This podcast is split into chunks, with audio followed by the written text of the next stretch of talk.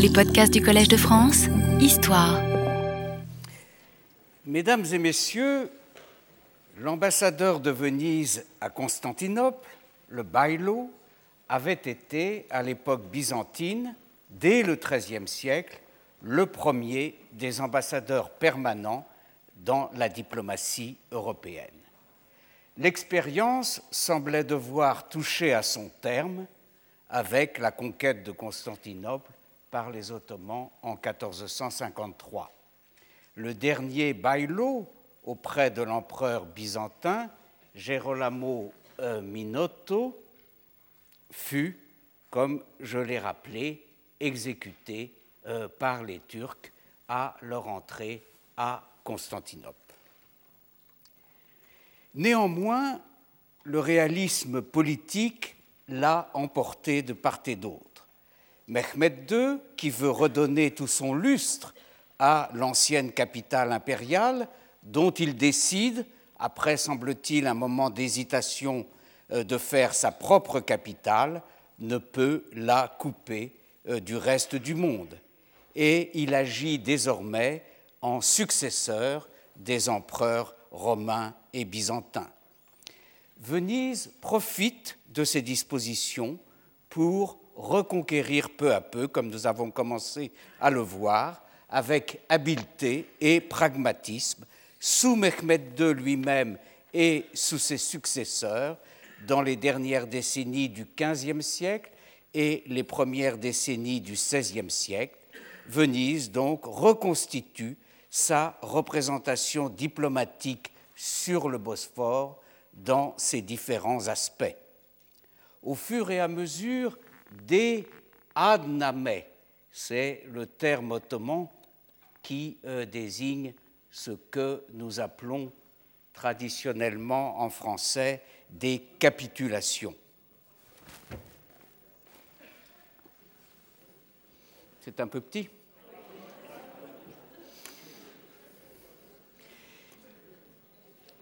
On essayera d'y remédier. Donc, euh, ce qui, au fur et à mesure, disais-je, des adnamés ou capitulations accordées par les sultans successifs, les différentes facettes de la figure du bel réapparaissent à l'époque ottomane et sont désormais fondées en droit ottoman. Les représentants de Venise se succéderont en principe tous les trois ans. Ils ont juridiction sur tous les ressortissants vénitiens présents en territoire ottoman. Ils peuvent recourir dans leurs tâches aux autorités de police du sultan. Par ailleurs, les mêmes adnamés accordaient aux belles un certain nombre d'immunités dans lesquelles on peut voir un embryon, une esquisse de statut de ce représentant permanent vénitien. Ces immunités sont d'abord et surtout d'ordre judiciaire. Les capitulations ottomano-vénitiennes de 1513 stipulent ainsi que le bel ne peut être tenu pour responsable des dettes des sujets vénitiens, ses administrés. S'il est impliqué dans un procès, le bel ne doit pas être jugé par un juge local. L'affaire doit être portée devant le divan impérial, le conseil même du sultan, à Istanbul. Les affaires, donc, dans lesquelles les belles sont impliquées, font partie des causes réservées au divan impérial dans sa fonction judiciaire. Si le sultan est absent de sa capitale, le bel sera jugé par le remplaçant du souverain pendant son absence, le kaimakam, hein, c'est petit aussi, en présence du cadi d'Istanbul. D'autres exemptions du bel ne figurent en revanche pas dans les adnamés, mais n'en font pas moins partie de la pratique et sont d'ailleurs régulièrement confirmés par des ordres particuliers du sultan qui ont laissé des traces abondantes dans les archives. Il s'agit cette fois d'immunité fiscale, des exemptions de droits de douane et d'autres taxes sur les denrées destinées à l'approvisionnement et à la consommation personnelle du bel et de sa suite. C'est d'ailleurs principalement de vin qu'il s'agit. Euh, dans le cas d'autres ambassadeurs, les ports sont également mentionnés. Par exemple, dans un ordre de Soliman le Magnifique au cadi, au juge de Constantinople et de Galata de 1546, le sultan rappelle que le vin importé par le représentant de la Sérénissime pour sa consommation personnelle doit être exempt de tout droit de douane, à condition toutefois que sa quantité ne soit pas excessive. De tels ordres doivent être renouvelés par chaque nouveau sultan. D'autre part, les infractions commises par tel ou tel douanier, et c'est fréquent, sont autant d'occasions pour le bel de demander confirmation de ces exemptions.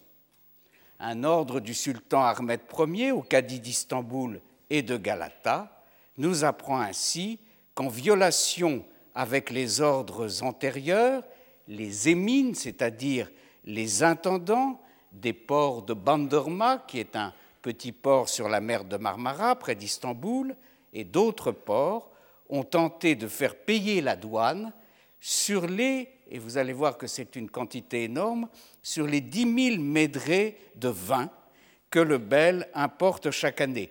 Je dis que c'est une quantité énorme parce que même s'il y a toujours une incertitude euh, sur euh, la valeur de ce médret, comme de toute unité de mesure, euh, la valeur habituelle est d'environ 10 litres.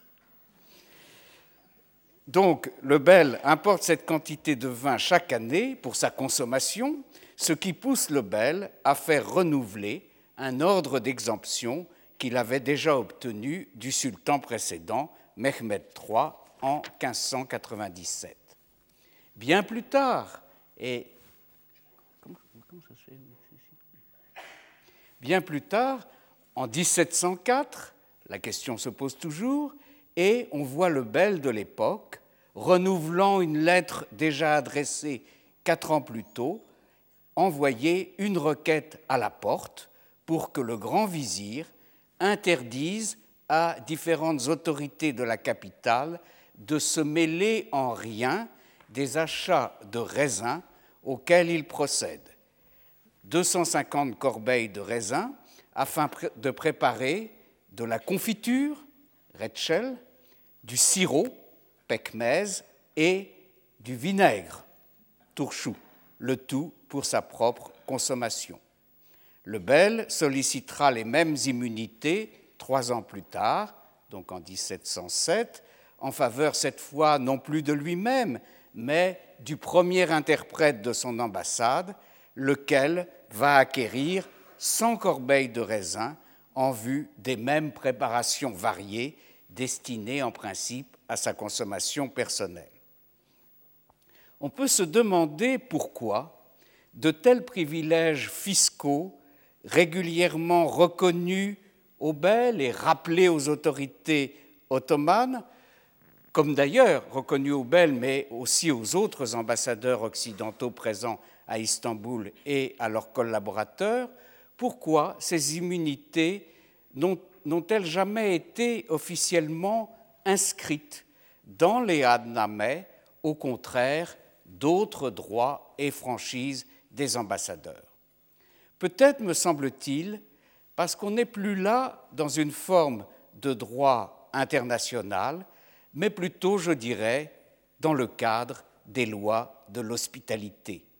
De même que l'ambassadeur est défrayé et approvisionné par le sultan, c'est ce qu'on appelle le taïn, et nous aurons l'occasion de euh, reparler de cette euh, notion euh, importante.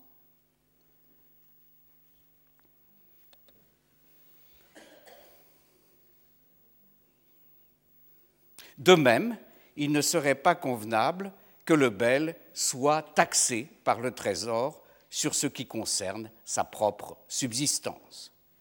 Et ceci nous amène à commencer à nous familiariser avec l'idée que l'ambassadeur étranger est un hôte en même temps, nous aurons l'occasion d'y revenir, qu'il est un otage. Aussi disparates et lacunaires que puissent nous paraître les dispositions définissant cet embryon de statut du bel dans les clauses des Adnameh, elles n'en constituent pas moins aux yeux des Ottomans un corpus juridique auquel il est possible de se référer, pleinement valide et pleinement intégré au droit ottoman. On trouvera ainsi dans les archives du Bel euh, une fatwa, les, Turcs disent fetva, probablement sollicité par le Bel lui-même, qui cite les passages des annamés relatifs au Bel à propos de la question suivante qui a été posée au mufti qui délivre la fetva, le Bel étant le représentant des marchands, les termes employés sont ceux de Vekil et de Kaimakam, ces derniers sont-ils habilités à lui demander une indemnité pour les marchandises qu'ils auraient perdues? Ordinairement, un mufti délivre sa consultation juridique, sa fetva, en se fondant sur la charia, la loi canonique de l'islam. Dans le cas ottoman, il peut également s'appuyer, les exemples sont nombreux, sur ce qu'on appelle le kanoun, c'est-à-dire la loi profane émise sous l'autorité du sultan. L'intérêt de l'exemple que j'ai cité, de la fetva à laquelle j'ai fait allusion, est de montrer que le Hannameh du sultan est également une référence valable dans une consultation juridique. Après avoir vu dans quelles conditions le bel de la période ottomane s'est mis en place, et avant de reprendre d'un peu plus près l'examen de ces différentes fonctions, je voudrais vous montrer deux représentations, bon, malheureusement petites, euh, du Bel de Venise. La première, celle qui vous a accueilli à votre arrivée, est tirée d'un album de miniatures turques du XVIIe siècle conservé à la Staatsbibliothek de Berlin. Cet album fut publié autrefois en 1925 par un orientaliste allemand, Franz Techner.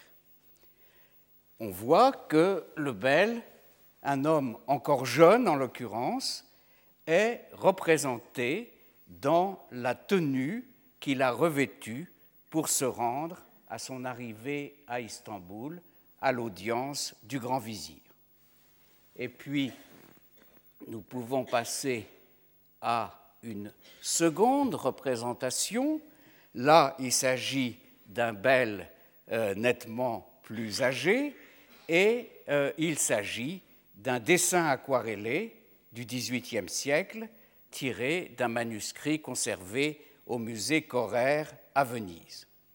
L'artiste, Giovanni Grevenbroich dit qu'il s'est inspiré, pour son dessin, du costume original d'un bel du XVIIe siècle, c'est pour cela que je vous ai parlé de deux belles du XVIIe siècle, un bel du XVIIe siècle, Giovanni Capello, euh, son costume avait été conservé à la Procuratia di Ultra et c'est là que l'artiste l'a vu et a pu le représenter.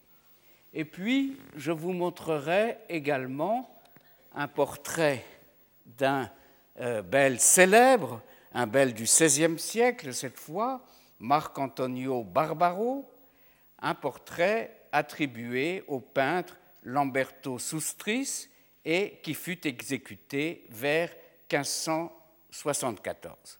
Il est conservé, ce tableau, souvent représenté, au euh, Kunsthistorisches Museum d'Innsbruck. Barbaro, euh, le personnage représenté, fut belle de 1558 à 1574, c'est-à-dire sous le règne Sélim II et pendant une période particulièrement critique des relations vénéto-ottomanes, puisque c'est la guerre de la Sainte Ligue qui sera marquée par la fameuse bataille de Lépante et qui sera marquée aussi de manière plus favorable pour les Ottomans par la conquête de Chypre.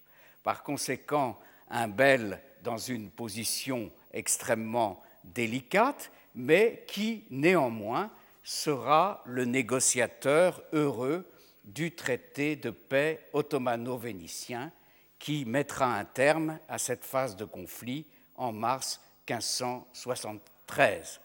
J'ai eu l'occasion, il y a deux semaines, de mentionner dans le séminaire les longs entretiens entre euh, ce bel et le grand vizir de l'époque, euh, Sokolou Mehmet Pacha, entretien dont euh, le bel nous a minutieusement conservé la teneur.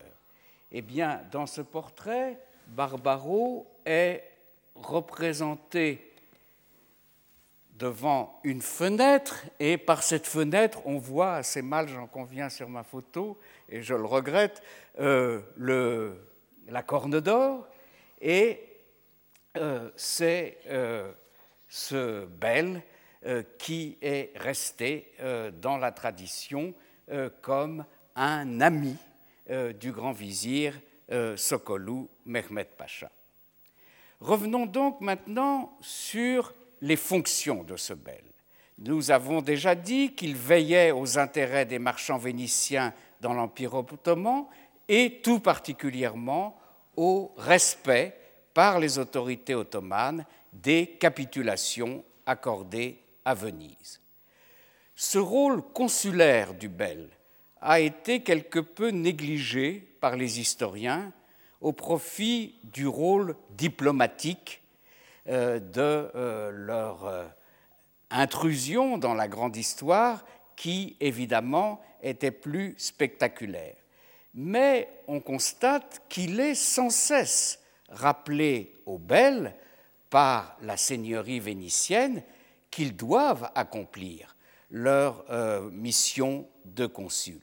Par exemple, la seigneurie écrit à l'un de ses belles Marino Cavalli, euh, qui a été étudié par un collègue disparu et regretté, Bruno Simon, la Seigneurie lui écrit Nous vous avons envoyé là-bas, c'est-à-dire à Constantinople, pour être notre belle, comme le veut la coutume.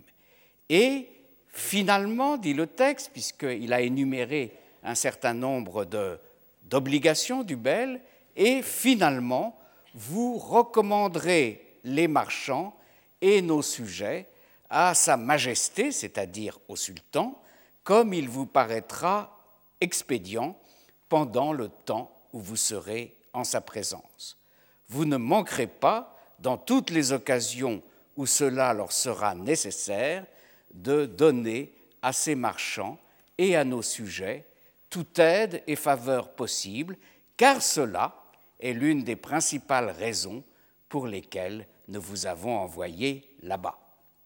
Ce rôle de protecteur et de promoteur du commerce et de la navigation de Venise devient en réalité de plus en plus difficile alors que euh, des rivaux se multiplient euh, sur euh, le marché de l'Empire ottoman. Rivaux florentins et puis, ce sont les gens euh, du nord et de l'ouest qui vont faire leur apparition euh, à la fin du XVIe siècle, les Hollandais d'abord, les Anglais, et puis les Français. Et euh, toutes ces parties prenantes du commerce du Levant vont évidemment réduire de plus en plus la part du commerce vénitien. Et malgré tous leurs efforts, les Belles restent impuissants devant cette évolution euh, qui les dépasse. Et ils rechignent d'autant plus, absorbés qu'ils sont par ailleurs par la grande politique, à accomplir euh, cette tâche consulaires qui les amènent à s'occuper d'affaires plus ou moins petites, plus ou moins personnelles à longueur de temps. C'est ce qui fera dire à un bel euh, du début du XVIIe siècle, Ottaviano Bonne, en 1604, cet office de belle est aujourd'hui un jardin dans lequel les roses et les autres fleurs sont les affaires publiques, c'est-à-dire la grande politique, tandis que les épines et les mauvaises herbes sont les affaires des personnes privées, ayant trait à leurs bateaux, aux contrats qu'elles font et aux avanies, c'est-à-dire aux exactions, euh, j'ai déjà cité ce terme, qui leur sont imposées et à propos desquelles je dois me mettre en peine à toute heure du jour et de la nuit. On trouve en effet d'innombrables traces de euh, cette activité incessante en faveur des marchands et des capitaines vénitiens sous la forme de requêtes adressées par les belles au sultan, au grand vizir ou au Kapoudan Pacha, euh, l'amiral de la flotte. Et on trouve également dans les archives des belles nombre de copies des ordres obtenus des autorités ottomanes à la suite de toutes ces démarches, des ordres obtenus en vue de mettre fin ou de tenter de mettre fin aux exactions et aux abus continuels. Ces pièces, ou du moins une partie d'entre elles, ont été conservées, comme je viens de vous le dire, dans les archives des Belles de Venise, qui ont été rapatriées à Venise et qui sont conservées aujourd'hui dans l'Archivio di Stato, les archives de l'État de Venise, dans un fonds particulier qui a été récemment inventorié, le fonds Bailo à Constantinople, le fonds du Bel de euh, Constantinople. Nous étudions dans le séminaire, ou nous allons étudier plus exactement, euh, quelques spécimens euh, de ces documents, et je vais me contenter ici, pour donner un tour un peu plus concret à mon propos, de donner la traduction française d'un exemple entre mille, je dirais, de ces requêtes adressées par les belles à la suite de dommages ou d'exactions infligées à des sujets vénitiens, ici ou là, dans l'Empire. La copie de la, requête que j'ai choisie ne donne pas le nom du bel concerné et, comme d'ordinaire, cette requête n'est pas datée. Mais il y a tout lieu de penser euh, que euh, les incidents auxquels elle se réfère sont à situer à la fin du XVIe ou au tout début du XVIIe siècle, pas loin en somme de l'époque d'Ottoviano euh, Bonne. L'affaire est plus sérieuse, à vrai dire, qu'un simple tort infligé à quelques marchands, par exemple en leur faisant payer deux fois la douane euh, pour les mêmes marchandises à des endroits différents, ce qui est un euh, de leurs euh, griefs fréquents contre les douaniers. Mais pour autant, l'affaire dont il est question dans la requête que je vais vous lire n'est pas une affaire d'État non plus. Tout au plus s'agit-il, comme on va le voir, pour le bel, d'obtenir de la porte la destitution d'un officier assez subalterne mais dont malgré tout le pouvoir de nuisance tient à sa position stratégique à la frontière vénéto-ottomane sur l'Adriatique, sur ce que les Vénitiens considèrent comme leur mer et euh, qu'ils appellent le Golfe. Cet officier relativement subalterne, c'est l'Aa, l'Aga, des Azabes d'Avlonia. Alors l'Aga, c'est-à-dire le colonel, les Azab, c'est un corps auxiliaire de soldats de marine. Et quant à Avlonia, c'est ce qu'on appelle aujourd'hui Vlora, un port d'Albanie sur la côte adriatique. Eh bien, le bel s'adresse en ces termes au sultan. La requête présentée au pied du trône sublime de Sa Majesté le Padisha bienheureux et généreux, c'est comme ça qu'il faut euh, formuler les choses, qui est le refuge du monde et l'atelier de la félicité, est la suivante. Les autorités d'Avlonia, c'est-à-dire du port de Vlora, sont entièrement de mèche. Le texte dit, pour les, les ottomanistes de l'assistance, Yegdil ve Yeg Ils ont une même langue et une même intention, n'est-ce pas? Ils sont entièrement de mèche avec des pirates. Un grand nombre de fois, ils ont pillé des bateaux vénitiens et capturé leurs passagers, et ils n'ont pas eu la moindre crainte ni la moindre gêne pour se partager entre eux le butin qu'ils avaient fait. Toutes ces exactions ont déjà été rapportées précédemment au seuil sublime et des ordres sacrés réitérés, annotés de la main impériale elle-même, commandant de les châtier et de restituer ce qu'ils avaient pillé, sont arrivés, mais malgré cela, le devoir d'obéissance et l'honneur même du padisha n'ont pas été pris en considération et des vilainies, pires encore que les précédentes, ont continué à être perpétrées. Donc vous voyez, ce n'est pas une affaire nouvelle et déjà le Bel a été mobilisé à plusieurs reprises pour dénoncer euh, ces méfaits. Lorsque le capitaine du Golfe dit le texte, et l'expression ottomane, Curfus Capudane est la traduction de ce qui est une fonction, on a déjà eu l'occasion de le voir dans la marine vénitienne, le Capitano del Golfo, est arrivé sur place pour réclamer les bateaux vénitiens qui avaient été capturés. Le gouverneur d'Avlonia et l'Aha des Azab, le personnage incriminés, Mohamed Ha, ont trouvé refuge chez certaines personnes fortunées et ont fait tirer le canon depuis la forteresse. Non seulement ils ont cherché à détruire les galères vénitiennes, mais ils ont livré publiquement aux flammes l'un des sujets de Venise et l'ont ainsi brûlé vif. En outre, il, ce Mohamed A, a adressé une lettre au capitaine du Golfe remplie de toutes sortes de reproches et d'insultes, dans laquelle il l'a grossièrement injurié en lui écrivant Il y a dans mon écurie des voyous de ton espèce, de ton espèce que j'emploie à décroter mes chevaux. Voilà comment il s'adresse à un amiral vénitien, le capitaine du Golfe. D'autre part, lorsqu'on est venu mettre au mouillage les bateaux du Golfe, des pirates armés de mousquets ont surgi par surprise. Ils se sont servis de leurs mousquets en se comportant en véritables ennemis.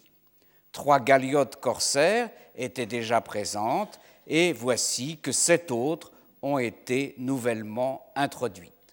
Ils s'en prennent sans arrêt aux bateaux et aux sujets de Venise, sans craindre de porter atteinte par leurs insultes à l'honneur de ces derniers. Beaucoup d'insultes. Les sujets se plaignent à un tel point que tout commerce est désormais interrompu, ce qui, note le bel, cause un manque à gagner aux douanes de part et d'autre.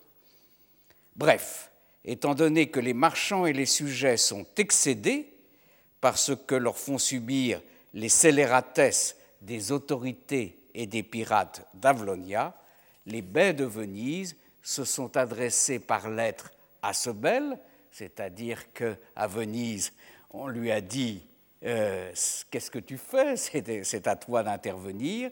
Donc, les, euh, les baies de Venise, dit-il, c'est la façon dont en ottoman on désigne les autorités vénitiennes, se sont adressés par lettre à ce bel, c'est-à-dire à lui-même, pour lui dire Tu dois absolument exposer la situation au seuil de la félicité. En conséquence, il s'ensuit que les bandits doivent être chassés de ces parages, qu'ils doivent être châtiés, que les marchands doivent rentrer dans leurs droits, les captifs qu'ils ont fait être libérés, leurs bateaux être brûlés, que des personnes de confiance doivent être nommées, que dorénavant les bandits n'aient plus la liberté d'agir. Qu'on daigne, c'est comme cela que se termine la requête du Bel, qu'on daigne accorder un ordre sacré confirmatif à ce sujet, noter de la main même de l'empereur. Si le susdit Mohamed A n'est pas révoqué et n'est pas châtié, il est certain que ce sera la cause de désordres de toutes sortes et que l'état de paix et de prospérité sera troublé et perturbé. Pour le reste, et c'est la formule terminant habituellement ce genre de requête, pour le reste, le firmament appartient au bienheureux Padisha, refuge de la grandeur. Des requêtes comme celle-ci, il y en a quantité. Ici, il s'agit, vous voyez, euh, d'une affaire à la fois euh, d'officiers euh, ottomans malhonnêtes et de pirates. Le plus souvent, il s'agit d'affaires fiscales de marchands qui se plaignent d'avoir été victimes de taxations abusives. Mais le Bel est constamment, en effet, amené à faire face à des questions de ce genre. Dans ses fonctions consulaires, le Bel est assisté par un conseil des douze, un conseil de marchands, qui perdra de son importance après la guerre de Chypre, quand la plupart des marchands vénitiens à Constantinople ne seront plus désormais des nobles, des patriciens, ce qu'ils avaient été au Moyen Âge, et souvent ne seront même plus des citoyens vénitiens. C'est là une des, grandes évolutions de la société et de l'économie vénitienne lorsque les patriciens cessent de faire du grand commerce, comme ils avaient fait depuis toujours, pour investir désormais euh, dans des propriétés foncières sur la terre ferme. D'autre part, les belles sont assistés dans les principales places commerciales de l'Empire par un réseau de consuls. Là encore, il s'agit d'un héritage de la période byzantine ou d'autres régimes auxquels les Ottomans succèdent dans leur expansion territoriale. On constate ainsi que lorsque le sultan Sélim Ier conquiert l'Égypte et entre au Caire en 1517, celui qui était alors le consul de Venise au Caire Tommaso euh, Vénière, obtient du conquérant un privilège renouvelant les garanties et immunités dont lui-même, en tant que consul, et ses administrés, les marchands vénitiens du Caire, jouissaient du temps des sultans mamelouks qui viennent d'être éliminés par Sélim Ier. Toutefois, ces consuls vénitiens d'origine ancienne ou plus récente, car le réseau consulaire fluctue avec le temps, tarde à apparaître officiellement dans les adnamés accordés à Venise. Il faudra en effet attendre, curieusement, le renouvellement de 1595 pour que les consuls apparaissent dans les capitulations. Encore n'apparaissent-ils que de manière subreptice puisqu'il ne s'agit pas du tout de définir leur statut, mais il est fait allusion à eux au détour d'un article traitant de questions fiscales. On peut s'interroger sur ce retard de la porte à faire figurer les consuls dans les stipulations des Annamais. Mais rappelons une fois de plus que le Adnamé quelle que soit sa forme unilatérale, il est écrit comme si seul le sultan, de par sa volonté, décidait de l'accorder à son euh, protagoniste, le Annamé est un acte international. Or, aussi paradoxal, paradoxal que cela nous paraisse, l'accréditation des consuls est regardée par la porte, quand je dis la porte, c'est bien sûr du gouvernement ottoman que je parle, comme une affaire interne. Contrairement aux Belles et aux autres ambassadeurs qui exercent leurs fonctions en vertu de lettres d'accréditation de leurs souverains qui ont été acceptés par le sultan. Le consul, au contraire, accomplit sa mission en vertu d'un brevet de nomination, ce que les Ottomans appellent Berat, portant, qui est un acte de la chancellerie ottomane, portant le monogramme, ce qu'on appelle la Toura du sultan, et le bérat d'un consul est comparable en cela au bérat de n'importe quel agent de l'administration ottomane. Alors, il est vrai que ces bérats consulaires énumèrent minutieusement les droits et les privilèges des consuls, qui ne sont guère différents de ceux des belles, mais la nature de l'acte qui les consacre est tout autre. Il s'agit cette fois d'un acte interne, assimilant temporairement au moins le consul étranger à une sorte de fonctionnaire ottoman. Dans la pratique, ces consuls sont évidemment désignés par la partie vénitienne. Le Bérat ne fait que les confirmer. Mais sur ce point, l'autorité du Bel varie selon le poste consulaire dont il s'agit.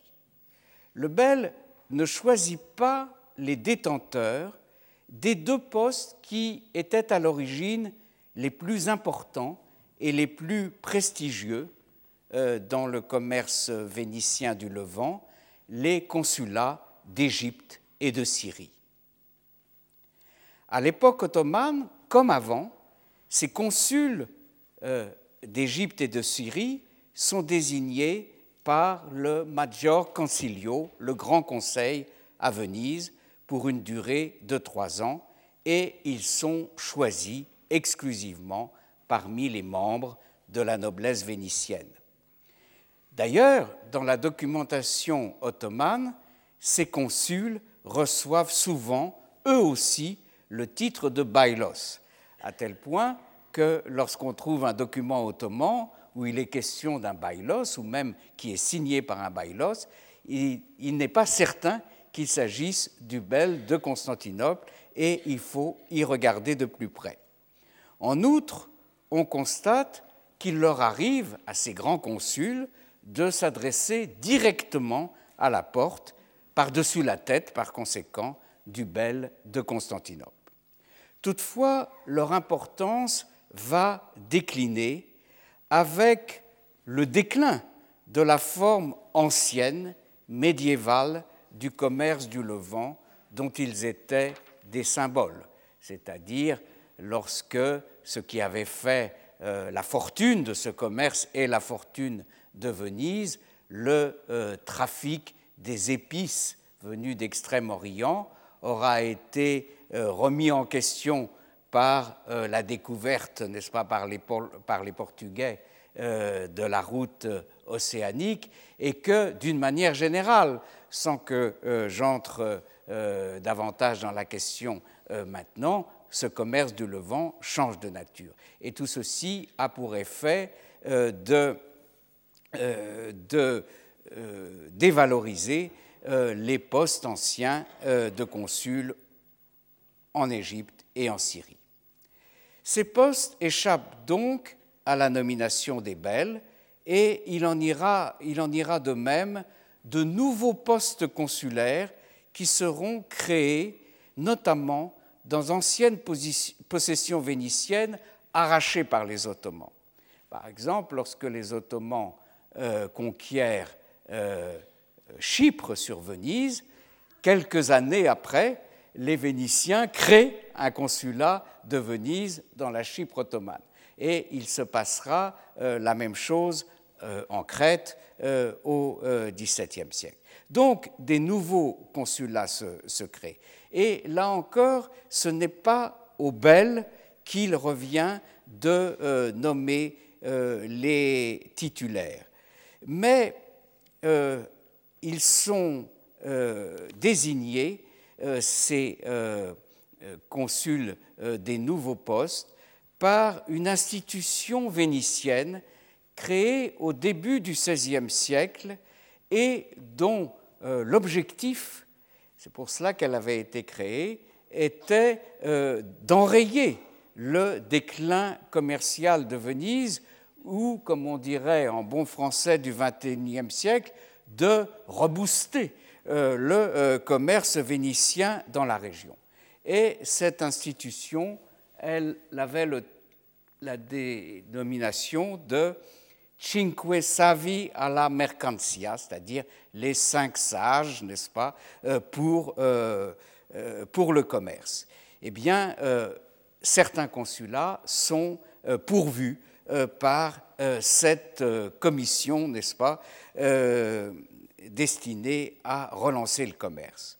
Mais par ailleurs, le Bel conserve le privilège qui, là encore, est un héritage de la période byzantine, de nommer des consuls dans les zones proches de Constantinople, des consuls euh, sur la mer de Marmara et plus loin jusqu'aux côtes et dans les îles de la mer Égée.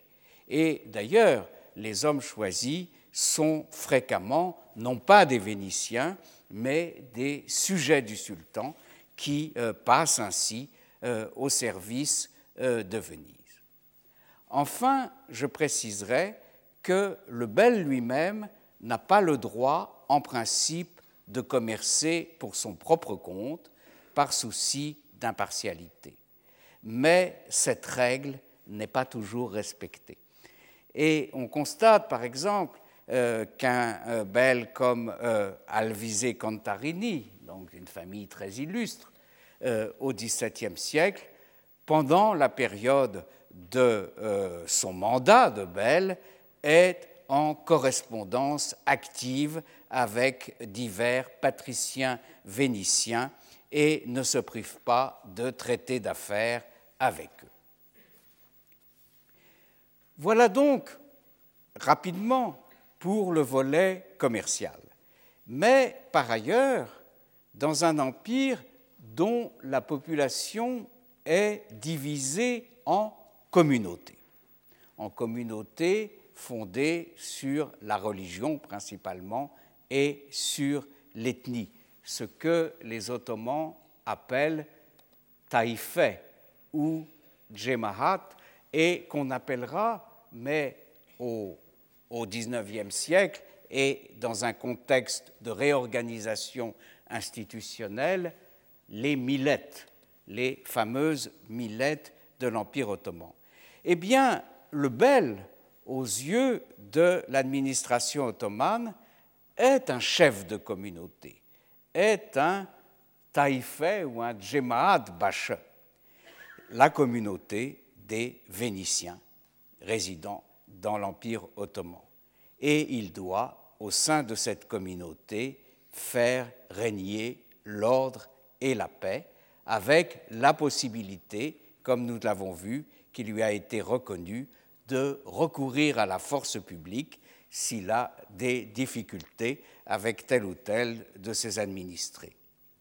Et c'est lui aussi qui, en vertu des capitulations, règle la succession, les questions de succession des sujets vénitiens décédés dans l'Empire ottoman, tout agent du fisc ottoman étant, euh, euh,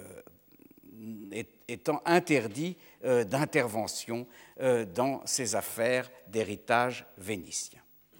Enfin, j'en viens à ce que Ottaviano Bonne appelait les roses, n'est-ce pas, euh, du jardin, c'est-à-dire le rôle politique euh, du bel qui fait de lui un authentique ambassadeur. À ce titre, il est en relation avec les plus hautes autorités ottomanes, le grand vizir, les auxiliaires du grand vizir, et il discute et il négocie. Il est aussi à la tête d'un réseau d'informateurs avec des espions et des agents divers, y compris euh, dans les plus hautes sphères euh, de l'État ottoman.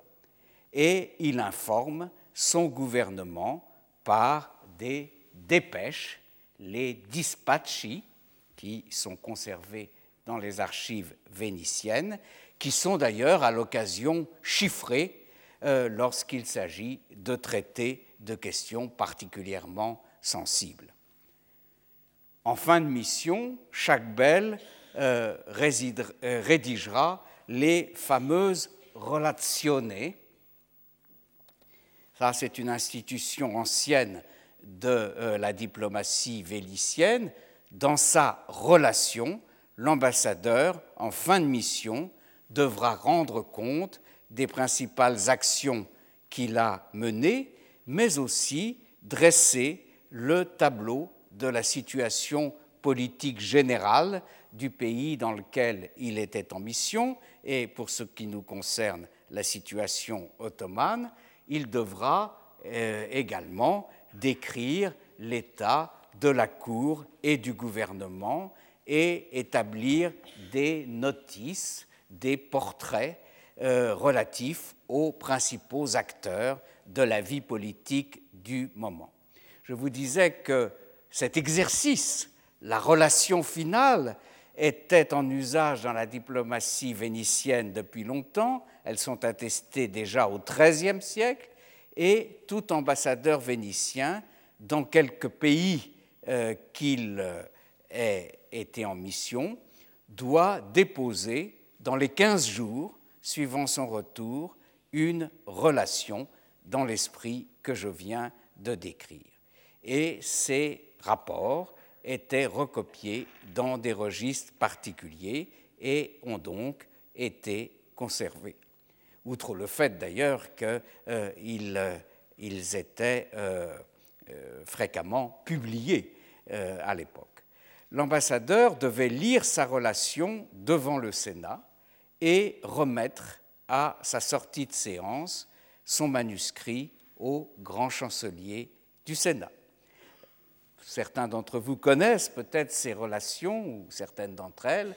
Elles ont été publiées, euh, pas toutes, mais une grande partie, dès le XIXe siècle. Euh, les relations concernant euh, l'Empire ottoman au XVIe siècle font l'objet de trois volumes de l'édition d'Eugenio Alberi, et les relations, c'est paru à, Florence entre 1840 et 1863, et les relations concernant le XVIIe siècle ont été éditées par deux autres auteurs, euh, Barozzi et euh, Berchet. D'autre part, plus récemment, en 1996, une collègue vénitienne, Maria Pia Pedani, a publié un gros volume de relations qui avaient été oubliées ou négligées et qui étaient encore inédites euh, en 1996. Alors ces textes euh, sont évidemment une euh, précieuse source pour les historiens, même si ils ont un côté répétitif et, un côté formel. Quoi qu'il en soit, ils euh, sont remplis d'informations, d'informations même souvent qu'on ne trouve que là, qu'on ne trouve pas ailleurs, qu'on ne trouvera pas dans euh, les archives euh, ottomanes en particulier, des informations, il est vrai, mais sinon le métier d'historien ne serait, ne serait pas amusant, n'est-ce pas? Qu'il faut aussi prendre avec précaution et, et, sens critique, parce que ces Belvédiciens avaient tendance à beaucoup écouter les rumeurs et les rumeurs ne manquaient pas euh, dans euh, l'entourage euh, du palais du sultan. Certains historiens ont estimé, je pense en particulier à un ouvrage euh, qui était paru sur les Belles de Venise à Constantinople en, 1985 par euh, euh, deux historiennes italiennes. cet ouvrage et d'autres ont tendance à estimer que le rôle du bailo décline à partir du XVIe siècle par rapport à ce qu'il avait été à l'époque byzantine, puis dans les débuts de la période ottomane. Et euh, ces auteurs donnent pour raison du déclin de l'importance de cette fonction le déclin relatif euh, du commerce euh, auquel j'ai fait allusion tout à l'heure. Mais c'est oublier que, quel que fût le déclin de ce commerce, le rôle politique du Bel n'a pu qu'être accru par l'offensive continuelle des Ottomans sur les euh, derniers territoires coloniaux de Venise qui sont pris les uns après les autres. Et cette menace euh, incite les Belles à déployer tous les trésors de leur expérience et de leur maestria diplomatique pour essayer de différer, détourner, euh, limiter les effets euh, de la menace ottomane euh, sur les territoires coloniaux vénitiens. Et dur et lourd labeur, par conséquent, que celui du Bel. Et c'est ce qu'exprime en 1564 avec force un ancien Bel, Daniele Barbarigo, dans le rapport qu'il adresse au Sénat.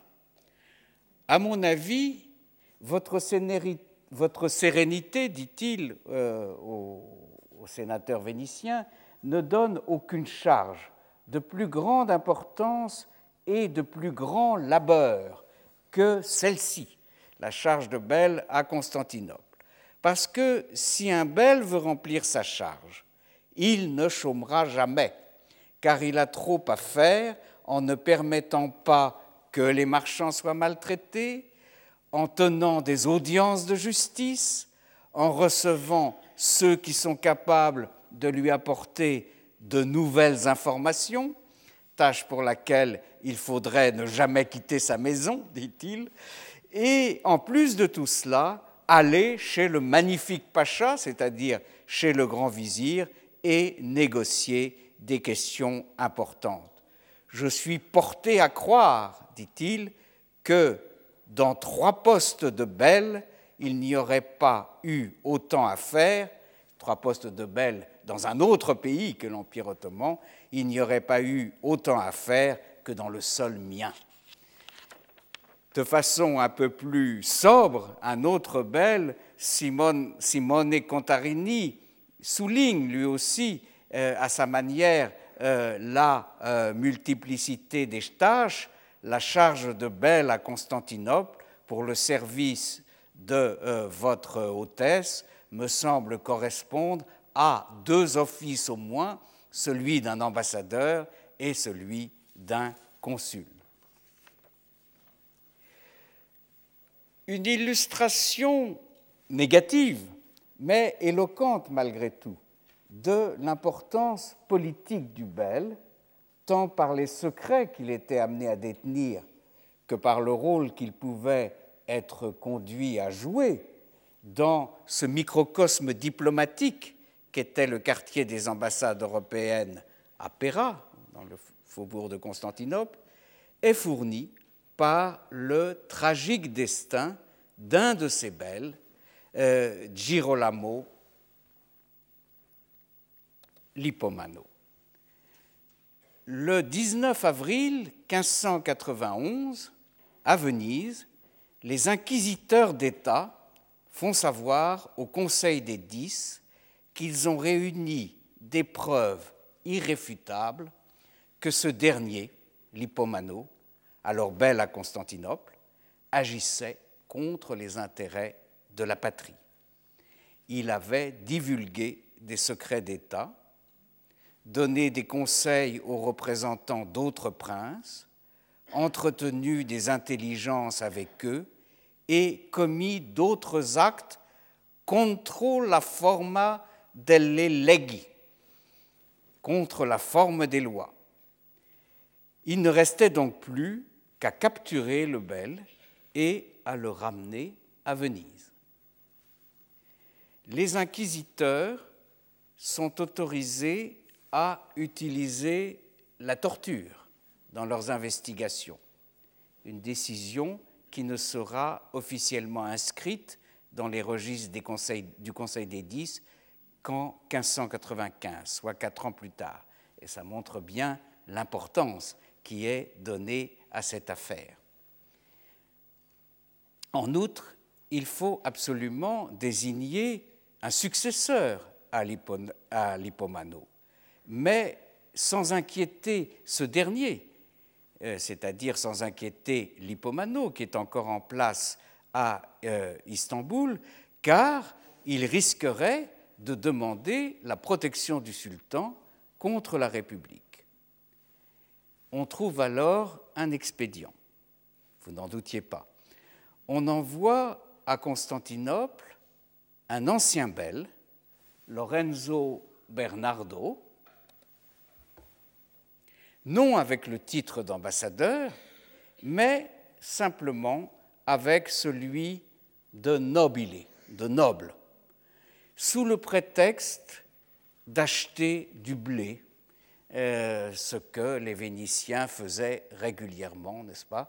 Lorsqu'ils euh, souffraient de pénurie, ils faisaient des achats de blé dans l'Empire ottoman.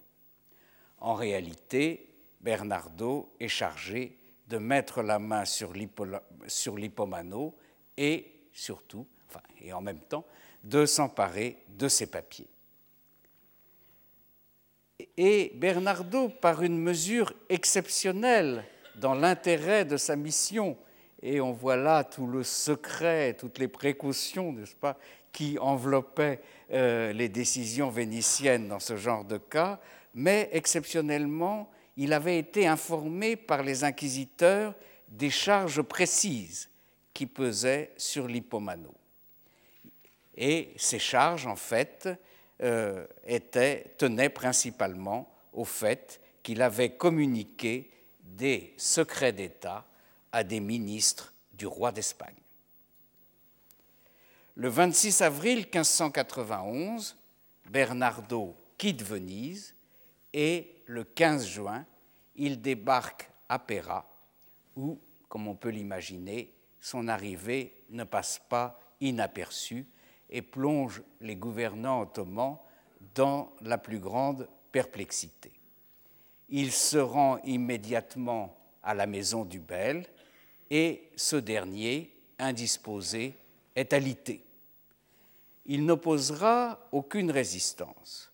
On ne trouve d'ailleurs sur place aucune preuve compromettante contre lui. Par ailleurs, Bernardo veut faire part de son arrivée au grand vizir. La situation devient euh, gênante. Et il envoie un interprète, un droguement, au grand vizir pour l'informer. Le grand vizir entre dans une grande colère car il n'avait pas été prévenu de cet envoi d'un nouvel émissaire de Venise et que cela était bien entendu tout à fait contre les règles et contre cette belle mécanique que j'avais évoquée et qui était prévue euh, par les capitulations euh, pour la succession des belles. Il demande, euh, le, grand vizir demande alors, nous, nous sommes en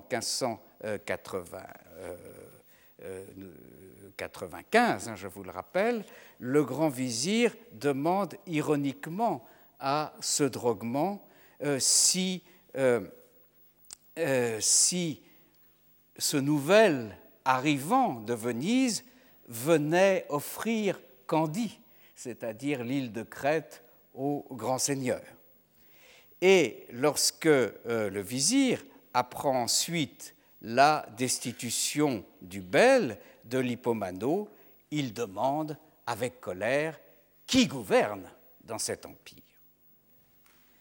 Bernardo s'efforce de calmer le grand vizir et les autres ministres ottomans en soutenant que le bel n'est pas destitué, qu'il n'est pas non plus prisonnier, mais que euh, Venise le réclame pour lui demander quelques explications.